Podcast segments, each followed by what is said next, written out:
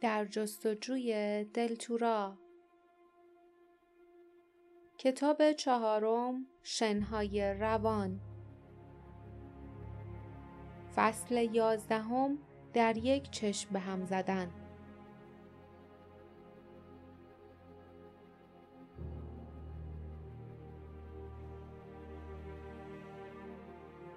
در تمام مدتی که آنها غذا میخوردند مادر برایتلی روحی شادی داشت.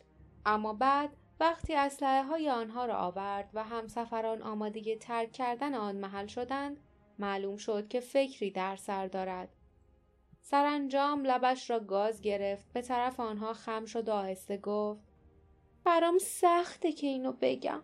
دوست ندارم درباره مسابقه یا شهر ریتمیر خبرای بد پخش کنم. اما باید یکی به شما بگه. میگن وقتی قهرمانا حتی فینالیسته معمولی به طرف شهرشون میرن چانسی بهشون رو می‌کنه. باردار رک و سریح پرسید منظورتون اینه که به اونا حمله می‌کنن پولشون رو میدوزن؟ مادر برایتلی با ناراحتی به موافقت سر تکان داد و آهسته گفت سکه های طلا خیلی وسوسه انگیزن ناراحت نمیشین اگه بهتون پیشنهاد کنم. از راه مخفی مسافرخونه برید بیرون. یه در پشتی هست. از وسط راهرویی که از سرداب میگذره. بشکه های شربت سیب و از همین راه میارن اینجا. اما عده خیلی کمی اینو می‌دونن. خیابون پشتی باریکه. همیشه هم خلوته. می‌تونین بدون اینکه دیده بشین تو یه چشم هم زدن از اینجا برید. لیف با مهربانی به اون نگاه کرد و گفت مرسی مادر برایتلی تو دوست خوبی هستی راه روی که از سرداب عبور می کرد دراز کم ارتفاع و تاریک بود و بوی تهوع شربت سیب می‌داد. آنها پشت سر هم راه می رفتند و پوتین هایشان روی سنگ ها صدا می کرد. باردا دلا دلا راه می رفت. طلاها را بین خود تقسیم کرده بودند تا حمل آنها آسانتر شود. اما هنوز طلاها در کمربندهایشان سنگینی می کرد. آنها که در اثر نبردهای آن روز همه جایشان درد می کرد به زودی بدنشان خشک شد و احساس ناراحتی کردند. لیف قرقر کرد شاید بهتر بود یه شب دیگه بمونیم تو مسافر خونه صبح را می افتادیم هرچند که حتی فکر نمی کنم بتونم یه ساعت دیگر رو تو ریتمیر دووم بیارم جاسمین سکوت طولانیش را شکست و گفت منم همینطور. و کری که روی دستش قوز کرده بود با موافقت قارقار کرد. باردا که جلوتر از همه می‌رفت گفت حداقل چیزی رو که به خاطرش اومدیم اینجا به دست آوردیم. حالا به اندازه کافی طلا داریم تا بقیه خرج سفرمون تعمین بشه. به علاوه مکسی کرد و سراسیمه گفت کارت عالی بود جاسمین لیف با اشتیاق حرف او را تایید کرد. واقعا عالی بود. جاسمین آهسته گفت کارم عالی نبود خودم شرمندم. اون مرد دوم مامانم رو مسخره کرد. همینم باعث شد تا عصبانی بشم. اون عمدن این کار رو کرد. می‌خواست خودم رو فراموش کنم. پس منم واسه مردم نمایش اجرا کردم. باردا گفت اون خودشم فریب داد. چون آخرش اون باخت و تو بردی.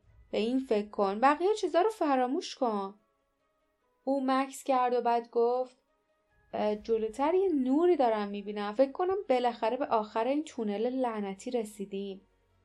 با عجله پیش رفتند مشتاق بودند که نور خورشید را ببینند و بتوانند قد راست کنند. همانطور که مادر برایتلی گفته بود راه رو به در کوتاهی می رسید.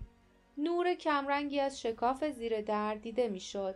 اما همین که باردا دستگیره را کشید و در باز شد سیلی از نور راه رو را پر کرد. همچنان که از چشمانشان آب می آمد و کم و بیش در نور مطبوع خورشید نمی توانستند آنها را باز کنند یکی یکی از میان در بیرون خزیدند. و اینطوری بود که یکی یکی ضربه‌ای به سرشان خورد و دستگیر شدند. درست در یک چشم به هم زدند. وقتی لیف به هوش آمد متوجه شد که او را با مقداری پارچه زبر و بدبو شاید هم گونی کهنه پوشانده اند. سرش درد می کرد. دهانش را بسته و مچهای دست و پایش را زنجیر کرده بودند. متوجه شد که به طرز دردناکی بالا و پایین میپرد و به این طرف و آن طرف می‌خورد. صداهایی را میشنید. صدای جیرینگ جیرینگ و صدای سوم است فهمید که پشت گاری است. هر کس که به او حمله کرده بود داشت او را از ریسمیر بیرون می برد. اما چرا؟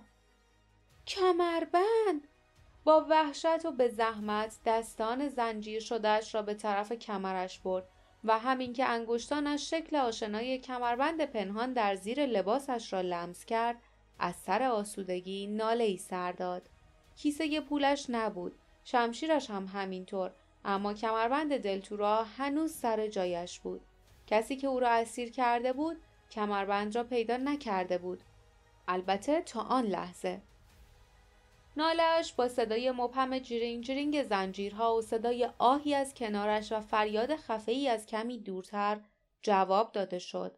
پس باردا و جاسمین هم با او در گاری بودند. بیهوده احساس آرامش کرد. هرچند که حتی اگر یکی از آنها آزاد بود و ازشان بهتر می‌شد. آن وقت شاید امید نجاتی بود. صدای خنده ای از جلوی گاری شنیده شد. صدای خشنی گفت کنه ها دارن بیدار میشن کار نهشت. من میگم یکی دیگه بزنیم تو سرشون. صدای دوم گفت نه بهتر این کارو نکنی. موقع تحویل باید سعی سالم باشن.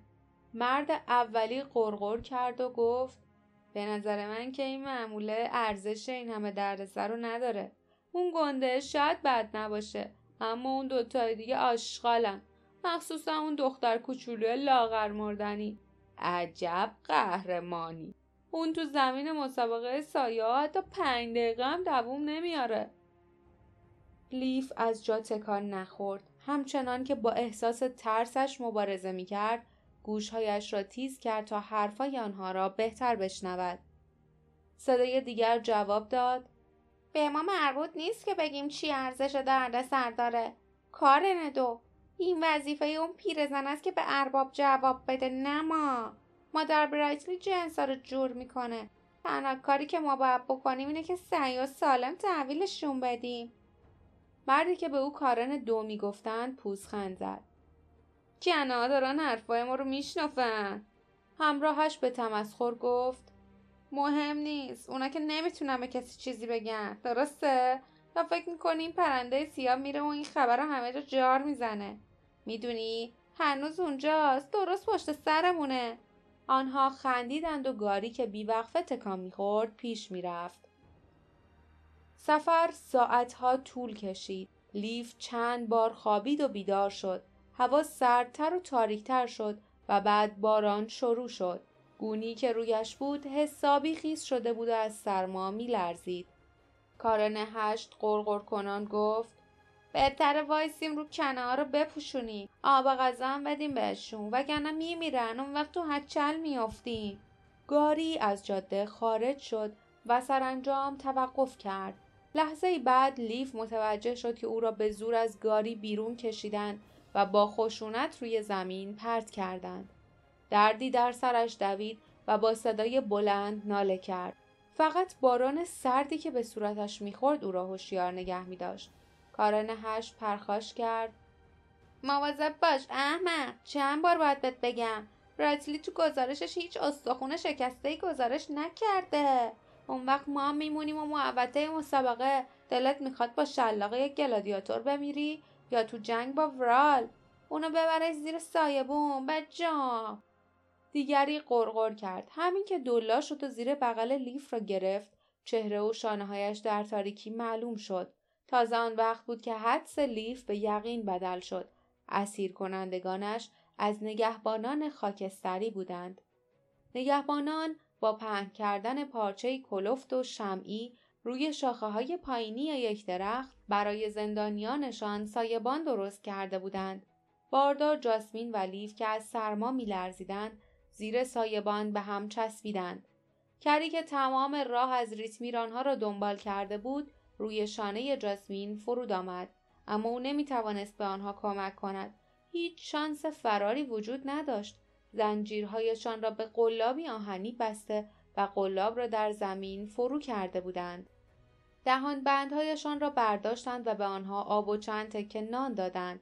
سپس نگهبانان کناری رفتند. لیف در تاریکی به طور مبهمی دید که آنها زیر گاری رفتند. ظاهرا خیال داشتند همانجا بخوابند. جاسمین فریاد زد. با این زنجیره چطوری می‌تونیم چیزی بخوریم؟ کارن دو نره زد. زبونتو ببار. وگرنه حلقومت می‌کشم بیرون و میندازم تو شنای روون. دقیقا یه ساعت پیش از کنار شنا رد شدیم ها باردا آهسته گفت. لیف جای کمربند امنه؟ لیف آهسته جواب داد. آره شنیدی؟ آره از شنای روان زیاد دور نیستیم. اما تو این شرایط این خبر زیادم به دردمون نمی‌خوره. مادر براتیلی خوب گولمون زد.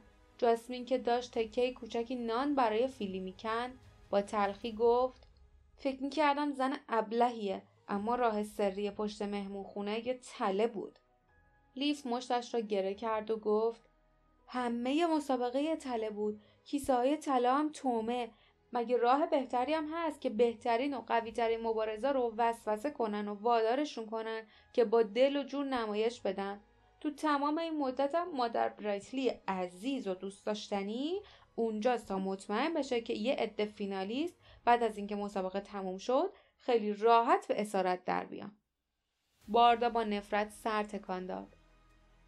تو بزرگرایی که می اومدیم شنیدم فقط یه عده کمی از قهرمانای مسابقات بعد از مسابقه دیده شدن. حالا می‌دونیم که چرا اونا فرار نکردن تا با خیال راحت پولشون رو خرج کنن. اونا رو بردن سرزمین سایه ها تا تو نبرد تنبتن با همدیگه و حیوانای وحشی بمیرن. باعث سرگرمی و تفریح مردم اونجا بشن. جاسمین آهسته گفت بعدش هم سکه های طلا و مدالای قهرمانی رو واسه یه دوره بعد مسابقه دوباره استفاده می‌کنن. چقدر وحشتناک. باران کمتر شد و آنها صدای خورخورهایی را از زیر گاری شنیدند. نگهبانان به خواب رفته بودند. بلافاصله شروع به تقلا کردند که خود را آزاد کنند. هرچند که در ته قلبشان می‌دانستند که این کار بیفایده است. دیگر دست از تلاش برداشته بودند و گاه گاهی چرت می‌زدند که کری قارقار وحشت زده ای سر داد. و آنها صدای خشخش ضعیف شاخه ها را از پشت سر شنیدند. صدا نفسانان گفت ساکت حرف نزنین. حرکتم نکنین تا من بهتون بگم. قبلا وسایل و اسلحه هاتون رو بردم گذاشتم یه جای امن. الانم می‌خوام زنجیراتون رو باز کنم. وقتی آزاد شدین خیلی آروم و آهسته دنبالم بیاین.